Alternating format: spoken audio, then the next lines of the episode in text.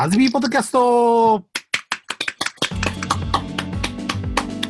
はい、こんばんは。えー、カビゴンこと山川清太郎と申します。はい。今日は今録音しているのが9月の15日の夜です。えっとまあだいぶ涼しくなったんですけどもかといってまあちょっとまあね朝方はあの肌寒いんですけどまだ昼はなんかムシムシするかなというのでちょっと気温の差がね激しいんですけど皆さん、えーいかがお過ごしでしょうか？えっと前回なんか適当に私の方が、えーなんか予告編みたいなのを話した話して配信したんですけども、えー今回はですねまああの本番の前のまあ練習としてもう一回、えーちょっと配信しようかなと思ってるんですけど今日はメンバーまあ3人いるんですけどもそのうちの1人、まあ、我々アズピー、まあ、アズニャンプロジェクトのメンバーのメンバーというかリーダーですねリーダーの、まあ、高橋あずさっていうのを今日は加えてちょっとなんか話し話をしてみようかなと思います。まあ名前はなんかあの高橋あずさっていうんですけどね男なんですよね。で、えーまあ私たちのリーダーでもありますのでまあちょっとあの自己紹介してもらいましょうか。あずにゃん自己紹介して。はい、どうも、こんにちは。いや、さっき、あの、えっ、と、カビゴンの自己紹介の裏でちょっと喋っちゃいましたけど、すいません。はい、えー、アズピーリーダーのあずにゃんこと、えー高橋あずさと申します。よろしくお願いします。はい、よろしくお願いします。はい。で、あずにゃんは、はいえー職業は？副業はですね、あの、えーあごめんなさい、ちょっとこの、この喋り方ですけども、ちょっと青森の鉛が入ってまして、あの、鉛が取れないんでね、すいません。えっ、と、職業はですね、えっ、と、大学の先生をやっております。どこで？どこで？あの、まあ、マグロが最近、あの、えー、600匹ぐらい死んだところで言う。近畿大学ですね。まあ、あの近畿大学の専任講師ということで、はいまあ、いわゆる正社員ですね。うんそうですね。まあ、正社員は、そうですね、正社員、はい、でやらせてもらっております。はい。で、専門っていうか、大学では何やってるんですか？えっと、もともとは、えっと、フランス文学をテーマにして、はえっと、研究してたんですけど、あの、今は、あの、フランス語の先生がメインですね。で、その他に、あの、えっと、1年生をですね、あの、大学の勉強に慣れさせるように教える基礎ゼミっていうのをやってまして、で、あとは、あの、文学の、あの、フランス文学を、こう、なんか用いた講義を、まあ、やってる感じですかね。はい。おいつか、えーっと、いつから近畿大学で働いてるんですか？近畿大学はですね、2016年ですから、今からもう2年半前ぐらいですかね。はいじゃあ今3年、三年目ですかねそう。ですね、3年目ですね。あはい。早いですね。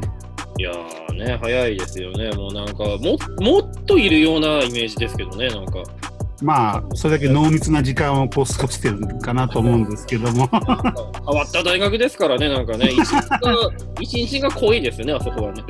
まあ、あなたの個性も濃いとは思うんですけども。で、さっきちょっとまあ話し方がなんかあの青森とかまあ言ってましたけども、はいもともと出身でどこでしたっけ？出身がだから青森県の弘前市あ、で、弘前。はい、弘前大学っていうところを出まして、ではい、でその後東北大学で、まあえー結構長い間おりましてですね、でそれで、はい、近畿大学にという、はい、だから、えっ、と、まあ、青森から、まあ、宮城県の仙台に、はいはいはいはい。いきなり東京ポーンと飛んで、うん大、阪ですか？いや、まあ、あのー大阪の方が良かったかなっていうのはありますよね、でもね。まあ、あなたのキャラからしたら東京向きじゃないような気がしますね。そうね、もうなんか東京のブランドっていうのに押しつぶされそうなところありますからね、なんかそれに比べたら、なんかこの中河内のですね、えあの常にあのあのばあさんが妙な話題で話しかけてくるようなこの空気感ですね。なんか非常に心地いいななるほどね。まあ、えっと、我々は、まあ、あの、まあ、同じフランス語教員仲間ということなんですけども、まあ、出会ったのはちょっとまあ、前かもしれませんけど、本格的にこう話をしだしたのは、1年ちょっと前ですね。そうですね。そうそうなんですよ。その、うんえーフランス語教員の集まりっていうのがありまして、で、あのカビゴン先生はほら私よりもあのだいぶ先輩じゃないですか。でまあ先輩かどうか分かりませんけど、まあ一応経歴は長いんですよね。十何年ですよね、多分。もう12年ぐらいやってますね。うん。僕も強歴自体が、えっと、今年4年目とかなんで、はいはい。4年目か5年目か、5年目かな。うん、もう新米なんですけどね。だから、あの、えーフランス語教師として勉強したいなと思って、えーで、研究会に行ったんですよね。ランコンという。関西フランス語教育研究会、まあ、別名がランコントル、まあ、フランス語で出会いという意味がある、まあ、あの集まりなんですけどね。はい。そこで、まあ、ちょっとお会いしてっていう感じですよね。そうそう。そうですね。それで、ちょうど去年の夏にですね、まあ、もう一人、あの、このポッドキャスト加わってくれる、あの、松井慎之介さんっていう人と、まあ、3人で、えー神戸に飲みに行ったんですよね、確か。ええ神戸のでカフェドパリって言いましたっけね。あの、あなたがクスクスが大好きとそうかそうだからクスクスをもうあのえっ、とフランス式クスクスが食べれる店って日本にないよねっていう話をしたら、うん。その今日いないその松井さんっていうのが知ってるってなって、はいそれがはい。神戸にあると。はい。で行ったのがあのー去年の8月ね。うんですね。で、その時になんか、まあ結局あれ、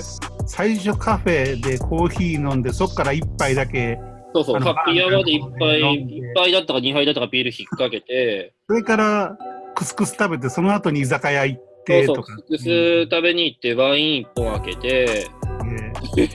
焼き鳥食べにあの日はすごくエンゲル係数の高いなんか日て。でしたけど。でもあの時にこうなんか意気投合したってところありましたよね。そうですよ、そうそうそう。それで、なんかこのプロジェクトが、なんか始まってしまったんですよね。で、そう、だからそもそもその、この、まあ、このポッドキャストはアズピーポッドキャストっていうんですけど、まあそのアズピーっていうのはまあ、アズニャンプロジェクトの略なんですけどね。えーまあこういうなんかネーミングつけていろいろプロジェクトをこう、立ち上げてまあいろいろやってますけど、うんまあ昨年というか、まあこの1年間はどちらかというとワークショップ中心、まあ今もそうですけど、ワークショップ中心でやってきましたよね。あの最初はそのなんていうかあのフランス語とかフランス文学っていうのをもうちょっとあの違う形で教育に展開できないかっていうことを考えてでプロジェクトをつけて、まあ、そのプロジェクトっていうのもだから何をやるかっていうところから相談するっていう。まあ、プロジェクトのためのプロジェクトみたいなところがあったんですよね。でそれがあのいろいろなことをやっているうちにああれも足してこれも足してっていうような感じになって、えーでまあなんか結局そのワークショップができるっていうことにいうん。や、まあ、ワークショップをデザインしたんですよね。そうそう。うんうんうん。だから、まあ、最初は、まあ、とにかくその、まあ、フランス語教育を、まあ、なんか変えてやろうという、なんかその、まあ、いろいろお互い考えの違いとか、まあ、多少あったとしても、うんそういう気持ちというのが、まあ、あって、じゃあ、どういうことができるかなって、いろいろこう話し合ってきて、まず一つ目っていうのが、ワークショップになったんですよね。まあ、そう考えたらいいのかな。そうですよね。つまり、その、えーっと、ワークショップっていうのは、まあ、あの、えー最近でこそその有名になってきましたけども、はいまあもともとこれ工房っていうふうに訳すんですよね。あのなんか、うんえー職人たちがこうなんかいろんなことをやってるようなその工房ですから何かを作るっていうはいはい。イベントなんですよね。で、その、えーワークショップっていうのを教育の方に持ってくるときに、えーっと、まあ、そのワークショップの特徴っていうのがあって、それはその、なんていうのかな、あのーこう、インフォーマルって言えばいいんでしょうかね、それともイレギュラーって言えばいいのか、とにかくその正規の授業のあの形とは違うんですよね、ワークショップっていうのは。うん。あくまでもその、えー単発式のイベントっていうことで、その、えーイベントの中であの何かを教えて、教えたことによって何かを作っていくって、その成果物を作るっていうのがそのワークショップっていうことなんで、なんか、あの、祭りみたいで僕は好きなんですよね、その なるほど。なんかね。で、まあ、我々としては、まあ、それからワークショップっていうのを3回ぐらいやったんですかね。2回か3回やりましたよね。そうですね、まあ、あの、なんていうのかな、あの、カウントできないものも含めると、やっぱりあの3回か4回とかはやってるのかなと思いますオフィシャルには2回ですか2ね。回ですね、オフィシャルにはね。まあ、最初が、えーっと、まあ、もうここん、まあ、結構昨年度は、どちらかというと準備っていうのがまあ主にあって、ね、研究会がメイン。入ってからこうあの本格的にやりだしたんですけど、まず最初が、えーっとまあ、それこそあなたの出身であるはい。弘前、で、まあ、あなたが育った弘前大学でこう、そうなんですよね。あの、それをやる前っていうのが実はあって、それが、はいあの、近畿大学でやったケースメソッド研究会っていうあのが、そうですね。そうそう、あれがそもそも母体だったのかなと思うんですね。まあ、あの、僕の友人がそのケースメソッドっていうのをやり始めたんですよね。ケースメソッドっていうのは、その、えーまあ、もともと経営学とかそういうところで使われている、まあ、うんかなり実践的な教育法なんですよね。その、はい。えーまあ、こういうふうな事件がありましたとか、こういうふうな今、その会社があの問題を抱えているっていうふうな結構長い文章を読んで、それをグループで討議して、えー当事者のようになって、あのえーその解決案っていうのを模索していくっていうケースメソッド研究っていうのをですね、そのうん。えーっと近畿大学でやったっていうところで、あのこれ、誰にも言ってないんですけど、はい。その時に、カビゴン先生がですね、あのーまあ、これ本人にも今日、実はこれ初めて言うんですけはい。ども、はい。あの、えーなんか終わった後に、ポロッと、あなたがやりたいことが分かったよって僕の方に向かって言ったんですよ。こういうことがやりたいんだって。で、僕ね、あの、特にケースメソッドをやりたいわけじゃなかったんですよね。そうなんですそうそういうふうなのがあるんで、まあちょっとやってみようって思ってやったんですけど、あの、はここで、あなたがやりたいのはこういうことだったんだねっていうふうに言われたんで、うんちょっと待てよって思って考えてみたんですよ。そのフランス文学とケースメソッドなんていうのが馴染むわけがないんですよ、はっきり言って。うん。普通であれば。まあ、なかなかですね。そうそうそうフランス文学まあフランス文学って言ったら、まあ、これあと、まあ、もうちょっと話したいんですけど、いわゆるかつては教養としてもうぶち切られてた、ねそうそうそうそう教養としてもう完結していたような学問ですもんね。難しい本とか美しい詩とかを読んでですね、あのーその作者の、えーなんか革新性とかを述べるっていうのと、あの具体的な社会問題をみんなでディスカッションするケースメソッドっていうのって、なんか S 極と N 極なのか、いや違うな、あのなんて言えばいいんだろう。北極と南極って言えばいいのか、もうめちゃくちゃ北北同士ですよね。だけど、なんか、そう言われたもんだから、ちょっと待てよって思って、なんか、くっつけてみたんですよ。そしたら、あの、意外といけるなって思って。そういや、まあ、私もなんか、あの、その、えー、アズニアンプロジェクトが始まった時ちょっと話した時に、まあ、いろんなことをこう、都で結んでいったらいいよねって話はしたんですよね。まあ、これもあの、僕、ラジオで聞いた話から、まあ、ちょっと思い浮かべたんですけども、まあ、いろんなことをこう、とまあ、英語で言うとアンドですよね。まあ、この言葉で結びつけていくと、なんかいろんなものが見えてくるんじゃないかっていうふうに、なんかちょっと話した記憶があるんですけど、ええまあ、まあ、なぜかそういうフランス文学みたいな、まあ、まあ、フランス文化とかですね、そういったものと、まあ、なんかちょっと社会とこう関係するようなものとか、こう、結びつくという、まあ、そういうようなことが起きたわけですね。そうですね。そそれを、じゃあやってみようかっていうことで、そのはい弘前大学ですね、はいあの、そこに行くことになったわけですよね。はい。連休のね。桜みたいなゴールデンウィークでしたね。ゴールデンウィーク。まあ、青森県はですね、あのゴールデンウィークに花が咲くもので。ちょうどそうです、あの4月末からのあの弘前の桜祭りの時期だったんで、はい美しい桜が見れたんですよね。そうですね。もうそれ見るのが、まあ半分ぐらいも いやだけどあの、まあ、あなたはもうあの生まれてから二十何年間、まあ、弘前にいたからあれかもしれませんけど、私はまあ2度目の弘前だったんえです。まあ、まさかおあの1年の間に2回も行くとは思わなかったんですけども。前にプライベートで一回行ってたんでよね。ね。えーですけども、いや、まあそれはの、うん、我々のこの共通のあの友人って言えばいいのか、まあ僕のお世話になった、まあ、先生ですよね。はいうんまあ、熊野先生って方が弘前大学にいらっしゃって、まあ、あの、その方のところでちょっとやろうっていうことで、そこに前、なんか、秋口ぐらいにもともとプライベートで弘前に遊びに行ってたんですよね、確か。そうですね。うんだけど、まあ、まさかこういう、まあ、仕事と言ったら変ですけど、まあ、ワークショップをしに行くことになるとは思わなかったんで、そうですねえ。ーでも本当に弘前の桜は綺麗でしたね。はえーあれはまあ見て本当にあの良かったですね。一生の思い出になりましたね。うんで、あそこでまあ、ワークショップをしましたね。で、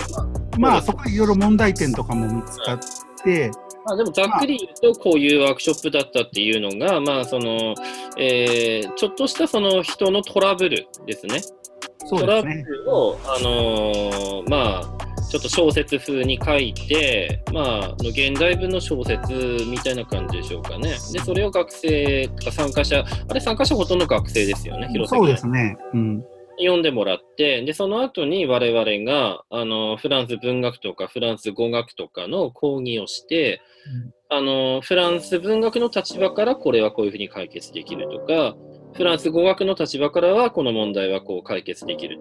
まあ、その仲直りをしていかなければいけないっていうような感じで、あの、方法論を、まあ、方法というか、その、ヒントを提示して、そのヒントに従って、その、参加者のグループが、あの、仲直りするための作戦みたいなのを立てるっていう、まあ、そんなね、それぞれのこうレクレクチャーというか、まあ、こうミニ講義っていうのを利用して、まあ、その解決策を思い浮かべていくっていうのが、まあ、あのこのワークショップの、まあ、なんていうのかな、方法論でしたよね。そうですね、そのつ、えーと、ワークショップだから作らなければいけないんですけども、作るものはポスターなんですよ。あ、そそうですね。うん。グループでそのアイディアをつくあの出し合って、その、えー作戦を解決するまでのポスターをその、えーマジックとか模造紙にですね、マジックとか付箋とかで作っていくっていう、うん、こんなんですよね。そうですね。うん。まあ、比較的あの学生からの評判っていうのはまあ良かったっていう感じです,、うん。感じですね。うん。はいで、まあ、ただまあいろいろ問題点も見えてきたんで、まあ、ちょっと今度は修正しようとこう思ってた時に、と、はい。なんか今度はまたあなたの友達からのお誘いがあったんですよね。そうなんですよね。その僕あの、えー、とこのプロジェクトの他にあのエンジョイラーニングフォーラム東北っていう、もう東北ばかりに申し訳ないんですけど、あのえっ、と、えーまあ、えー教員あの、高校教員、大学教員、予備校講師、まあ、あとはその、えー高専の先生とかですね、そういうふうな、えー立場を超えたあの、えー教員たちのそのネットワーク組織がありまして、えーそこであの世話人をちょっとやってるんですけど、そこのはい、そこのその会合っていうか研究会で、あのーちょっと、まあ、お声がかかったっていうよりも、ちょっとやってみようかなと。まあ、あのうち奥さんがね、だから宮城県松島長なんですよ、出身が。で、帰省でちょっと帰るまあ、2人とも東北出身なんです。そうそうそうそう。だからちょっと、あの、お盆にその、帰るついでにちょっとやっちゃおうかな、みたいな。なるほどね。もうだから、あのこのプロジェクトのメンバーは僕の帰省に付き合わせてるんですよ。本当にそうでそうですよね。だからあなただけあの家族で帰りますとかって、僕と松井さんでいつも移動してという、謎ない謎の移動方法になってる。そうそうそうそう。で、向こうでなんか、あの落ち合うという形の現地で、現地集合なんですけどね。いや、だけどまあ、あの、僕もですね、僕はまあ、あの、教育 ICT っていうことで、あの、まあ、教育の中にこう、コンピューターとかね、まあ、そういうものをこう入れていくということに興味があって、まあ、そういうような集まりでも、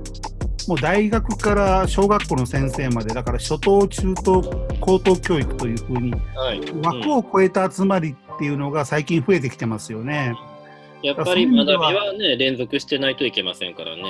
からそういう意味ではこうもう大学という枠組みだけでこう何かを考えていったらもう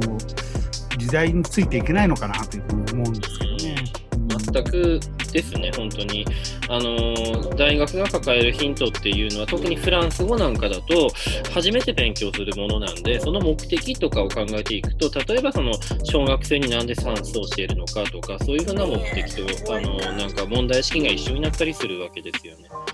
だからやっぱ広く教育分野を見ていかないといけないっていうのはね、感じますよね。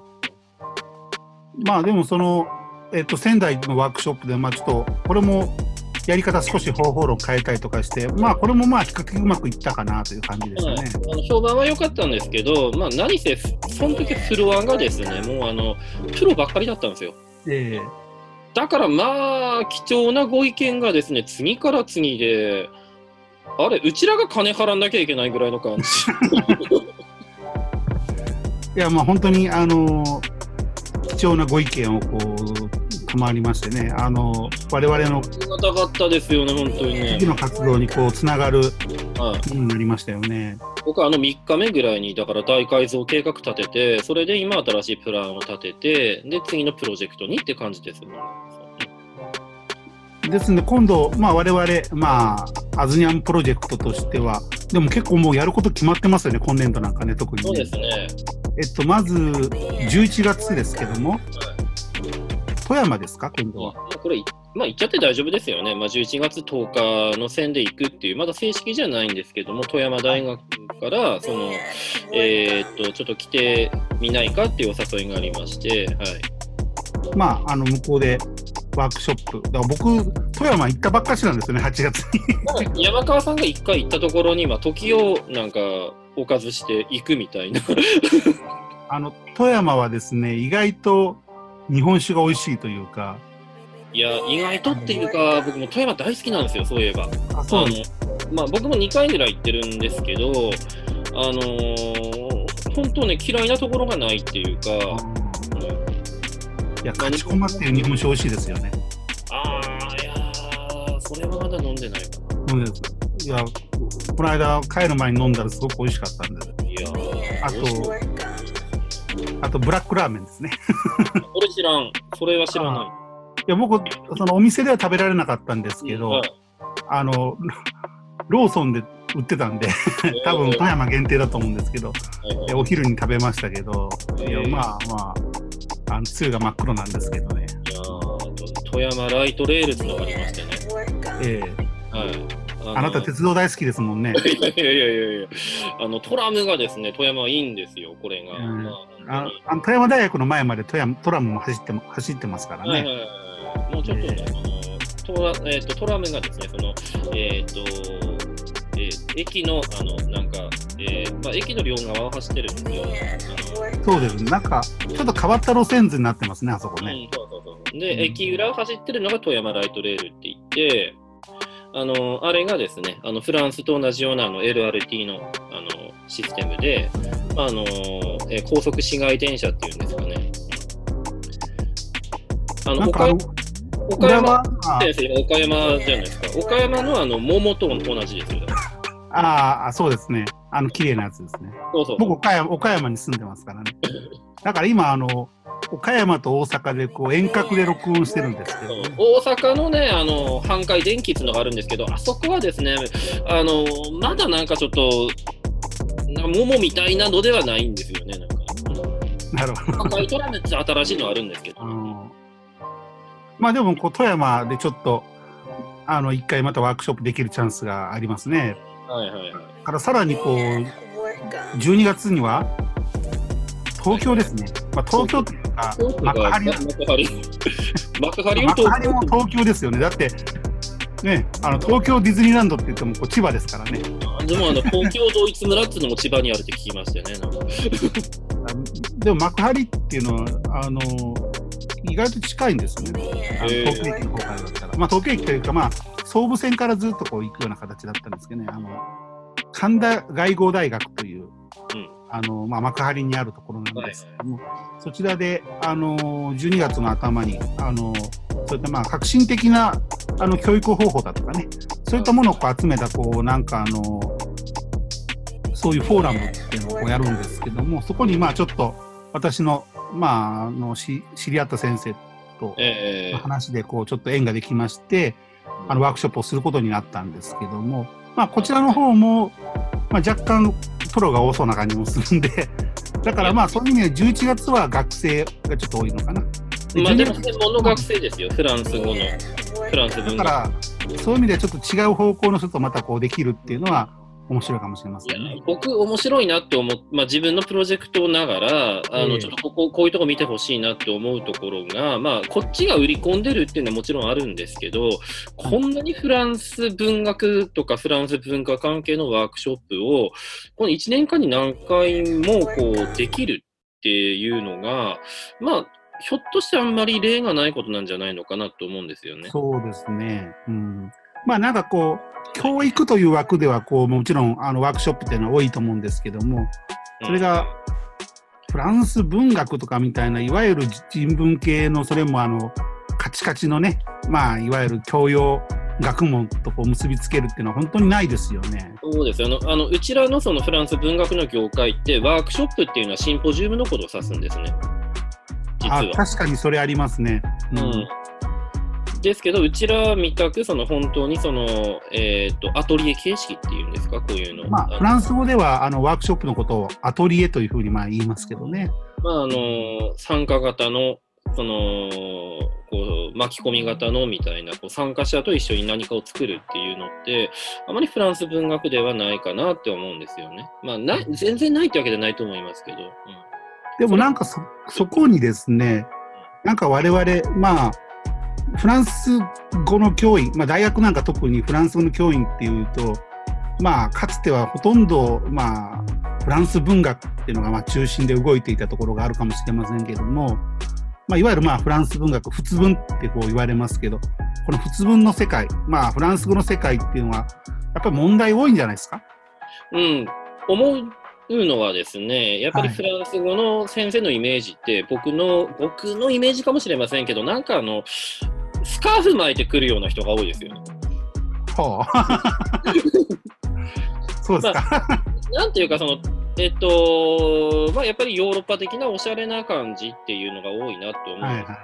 であのそのおしゃれさっていうのは、まあ、もちろんいいことではあるんですけれども、うん、じゃあフランスって本当にあの、えー、おしゃれなだけで語れるのかとか教養だけで語れるのかって言ったらこれ結構大きな間違いかなって思うんですよね。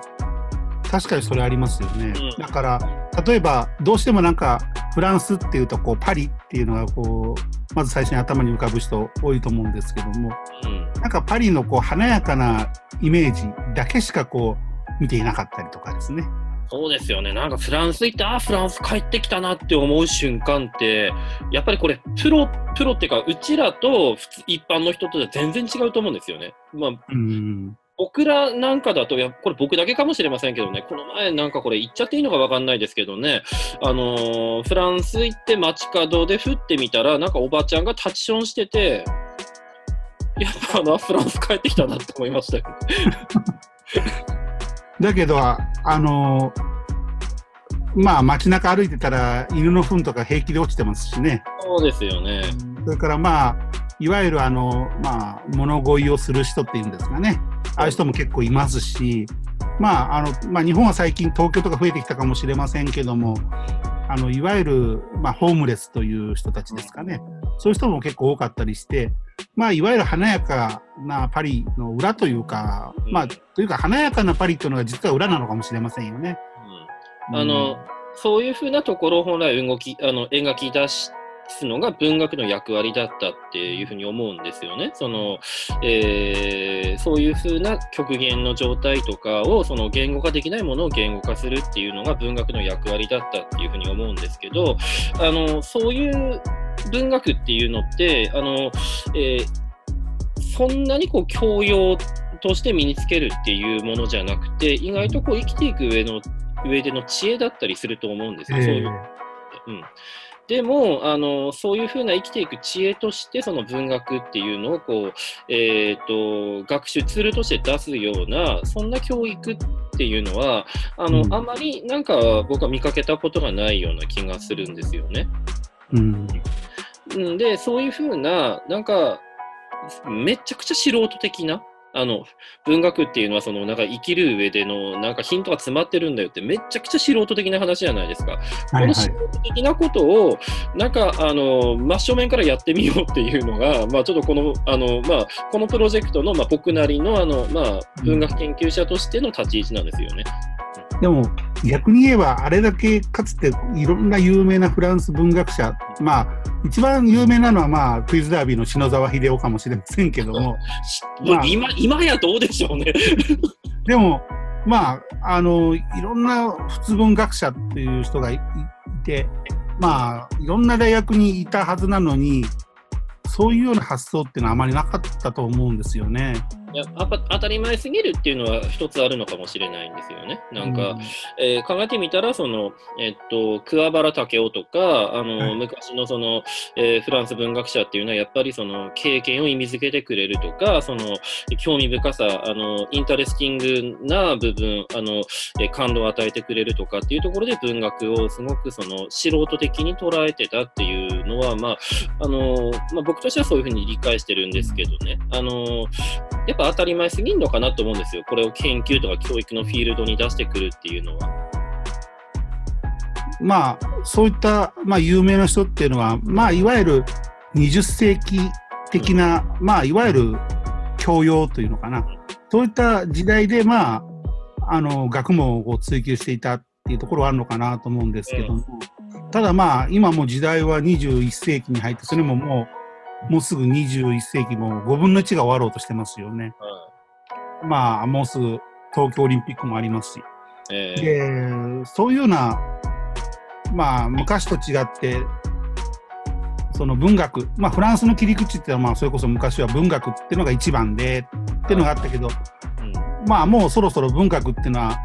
まあ、いわゆる英語的にはワンオブゼムじゃないけども、うん、まあ、そのうちの一つでっていう形でこう研究していったりとかする。で、まあ、この21世紀になってのその我々のやっていかなきゃいけない教育っていうのはどういうところにあるかなって思うんですよね。うん、まあ僕としてはやっぱりその、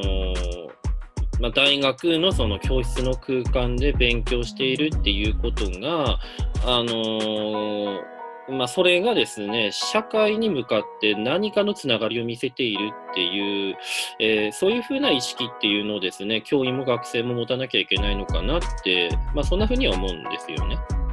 えっと、教室の中、教室という空間で何かを共有するということですかね。うん、そうですね。あの、だからその教室だけで学問が終わってしまうえー、っていうのが、まあ、リベラルアーツって言われる、まあ、教養教育とかそういうふうなものってあの結局その教室の中だけでちょっと完結してしまうような向きがありますよね。まあ、あのだからって言ってなんかあのあんまり実用的なものをやりすぎるっていうのもどうなのかなっていうふうに思うんですけれども、うん、でもあのやっぱり勉強したことがですねあの、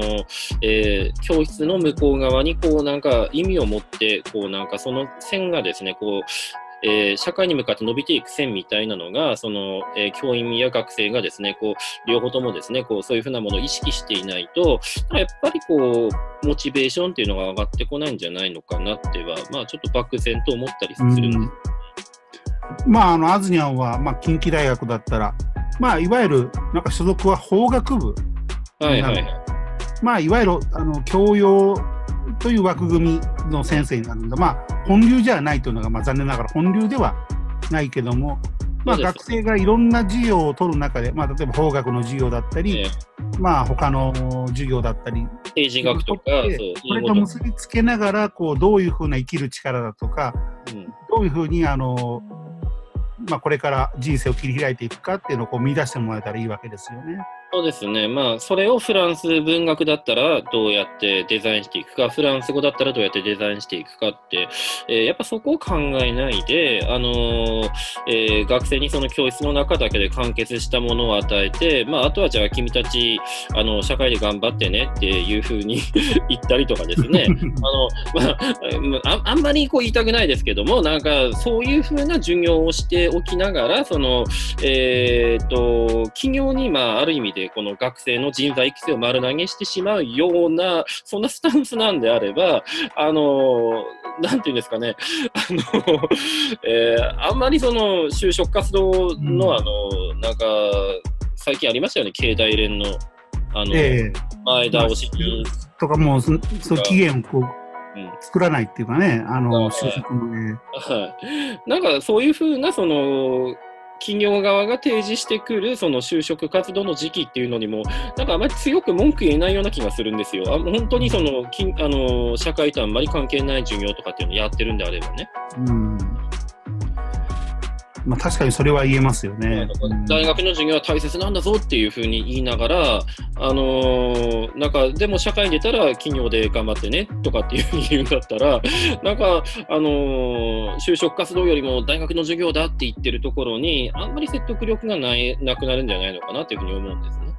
まあ、企業企業がこう完全にこう研修とかを丸投げするっていうのもまあおかしな話かもしれないけどもかといって大学の方がどういう学生をこう育ててあの社会にあの出していくかっていうことをもっと意識していかないと、うん。まあ、我々の存在意義っていうのももうちょっと見出せないというのが現実かなと思いますね。そうなんですよね。かといって、じゃあ大学のその講義室で、その電話の受付の仕方とか、あの、レジ打ちの仕方とか教えるのは、なんかそれもちょっと違うじゃないですか。そうですね。うん。うんでもそのフランス語っていうその日本人があのあまりその社会で使わないっていうものをあのこう教えるっていう時に、まあ、どうやってそれが社会につながっていくんだっていうふうにあのなんか説得していけるか。ね、フランス文学っていうものをこう、えー、学生に教えるときに、なんでこれがあの社会に出ていくみんなに必要なのかっていうことをこう、まあ、どうやってこうプレゼンしていくかっていうのが、まあ、今後、やっぱ21世紀の課題になってくるのかなって偉そうに思,、思います。はい。やや、あんまりこれ、あの、あんまりこれ誰も聞かないかなって思うんで、ちょっと偉そうに。いやいや、まあだけど、あのー、僕が、まあ、こういった、まあ、アズニャンとか、まあ、あの松井さんとかで一緒にこうやってる一つっていうのは、やっぱりなんか今までのこう大学のやり方、まあ、学問のやり方、特に我々の人文系のやり方っていうのは、これ、このままじゃダメだよなっていう意識がやっぱりあって、はい、もちろん、あのー、今までのいいところっていうのはいいところであると思うんだけども、でもちょっとこのままだったら、もうあの社会に置いてきぼりになるなとか、我々のあのレゾンデートルっていうのが、まあ、あのそういう存在意義的なものがもうないなと僕思ったんで、ただこれを一人でやるとなったらなかなか難しいものがあってね。もうただねあの、社会の中での存在意義っていうのをもっと我々の身近な話してみると、この辺で我々が何か社会性をアピールできなかったら、我々自体の職が危ぶまれますよね。そうですね。うん、レゾンデート物が生命の危機に陥るわけで。だからそういう意味では、まあ、あの社会にあのフランス語だとか、まあ、別にこれはたまたま我々はフランス語をやっているからっていうのはあるんだけども、まあ、それはドイツ語だったりとかっていうような、まあ、あの外国語、まあ、広い意味では外国語教育だとか外国語外国の文化だとかそういったものがあの学ぶ必要があるんだよじゃあどうして学ぶ必要があるんだろうってことをもっとあの社会に訴えかけていかなきゃいけませんよね。で、まあ、今なんかは英語一辺倒になってきてるけどももうちょっと、あのそれじゃダメですよあのフランス語だったりドイツ語だったり別にさ中国語だったり何でもいいけどももう一つの言語っていうのも学ぶ必要ってあるんですよってことも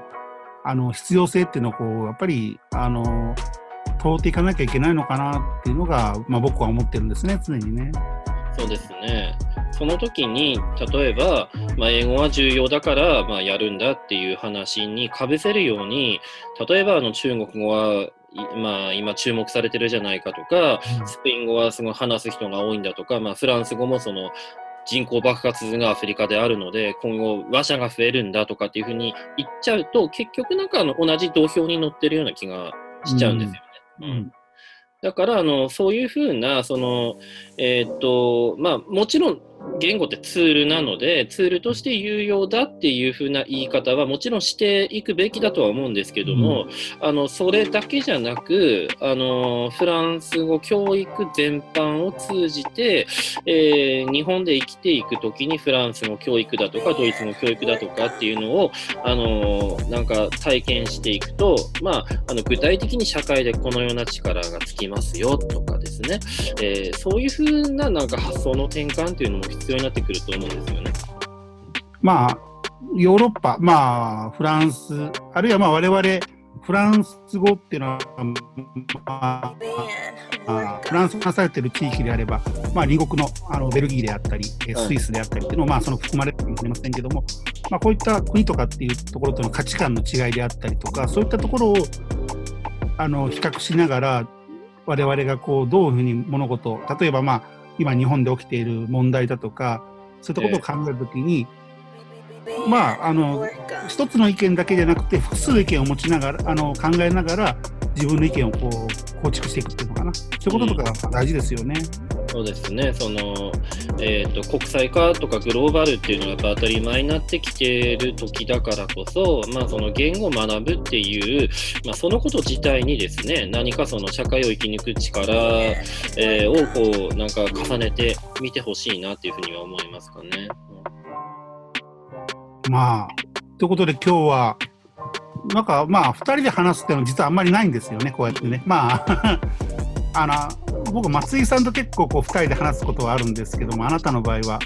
あの家族はどうしてもいるんで、なかなかこう2人でこう話す時間っていうのは、まあ、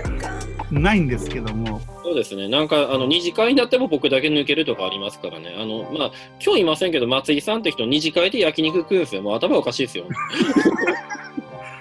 まあ、彼はちょっとね、異常ですよね。異常ですよね。うん、いや、僕が一番見た目は食べそうなんだけど、実は彼が食べるんですよね。威嚇長じゃねえかと思うんですけど。あの痩せの大食いというやつですかね。夜中の1時によくもまあ焼肉をですね。まあ、松井さんは松井さんでね、あのいわゆるあの、まあ、フランス文化っていうには、まあ、あのマイノリティ研究だったりとかっていうので、まああのまあ、幅広い研究さされてる方なんで、また今度次回あの収録するときは、今度は3人でこう、本当の意味でこう第1回っていう形はこうちょっと話できるかなと思いますね。そうですね今のところはその9月20日に録音ができるかなとかいう、まあ、本人が今アルメニアにいるんで、アルメニアって世界一アルメニアの研究をしていたんだけども、なんかあの流れ着いてフランスの方に来ちゃったっていう人なんですよね。ねえ、あの武武勇伝って言っちゃいいのかな、あのすごいですよ、本当に。今回もなんかあの強行スケジュールであのフィールドワークされてますけどね。そうね、すごいですよね。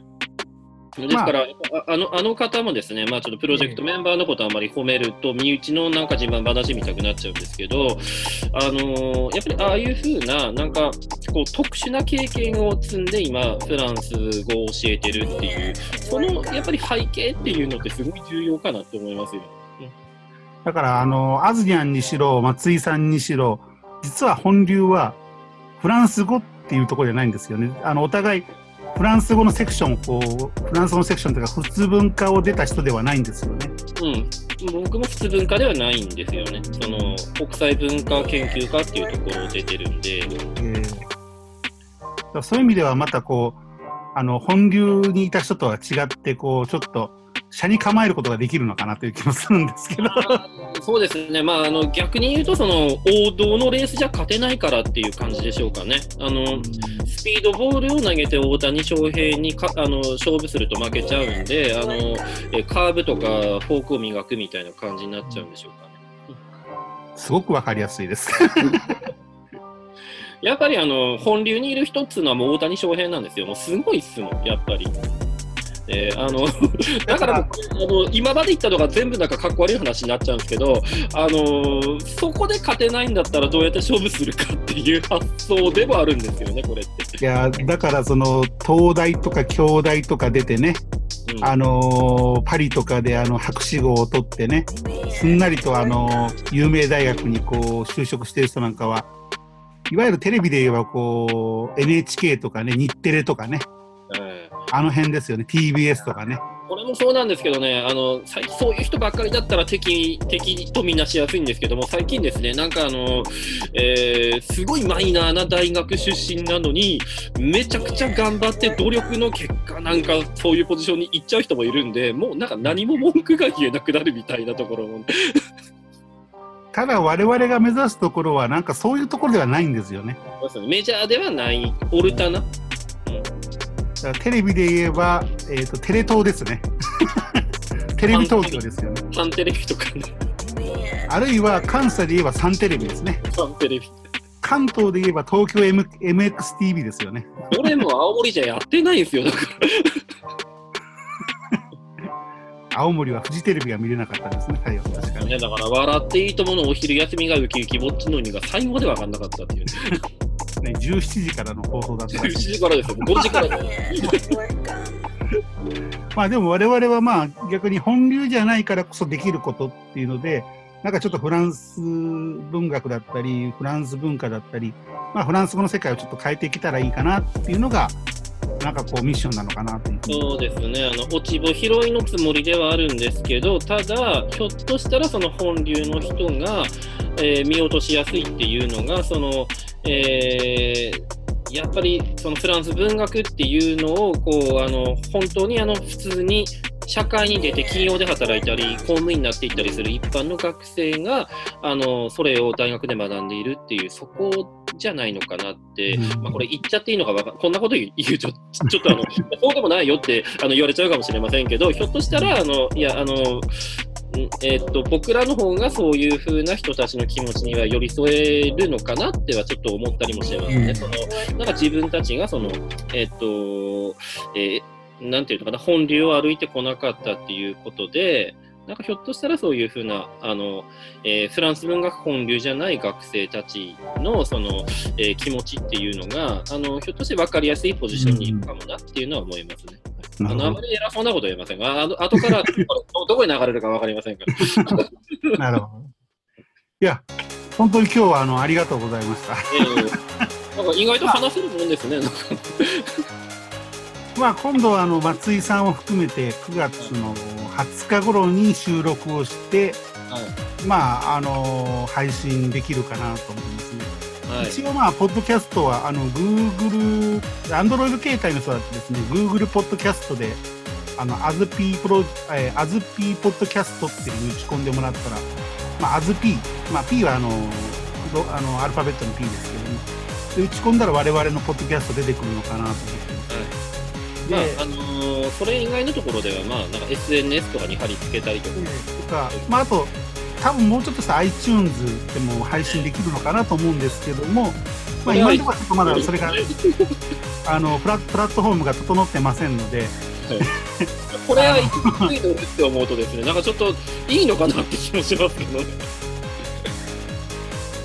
まあでも次回、えっとまあ、今回はもう本当に0回目という形ですけども、次回が本当に1回目という形で収録で、まあ、その時はね、もうちょっと詳しくあのお互い、あの2人プラス、まあ、私はまあ司会なんでまあどうでもいいんですけども、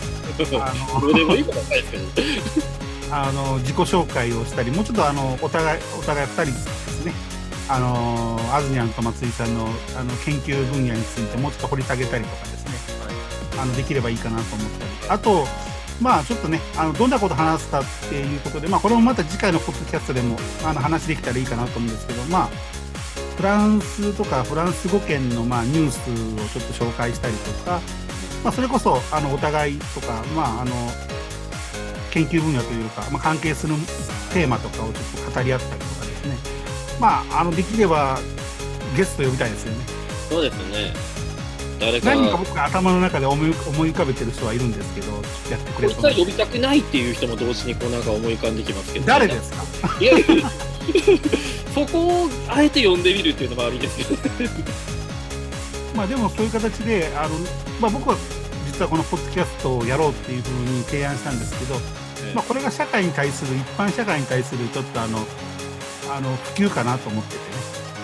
まあ、あのワークショップはどうしてもやりたい人とかにこうなったりとか、ある程度限られてしまうところあるんですけど、まあ、ポッドキャストになると、まあ、ちょっと気になった人はあの自由にダウンロードしたり、あの聞いたりできるんで、はいまあ、それからちょっと興味持てる人っていうのが増えていくのかなと思ってね。そうですね、こう聞き流せるんでね。じゃあ次回の配信は多分9月の下旬ですね。あそうですね。はい。じゃあその時、あのーまでちょっと皆さんもう少しお待ちくださいということで。はい。じゃあそれじゃあ、えー、と今回はここまでにしましょう。さようならだ。から、アビアント。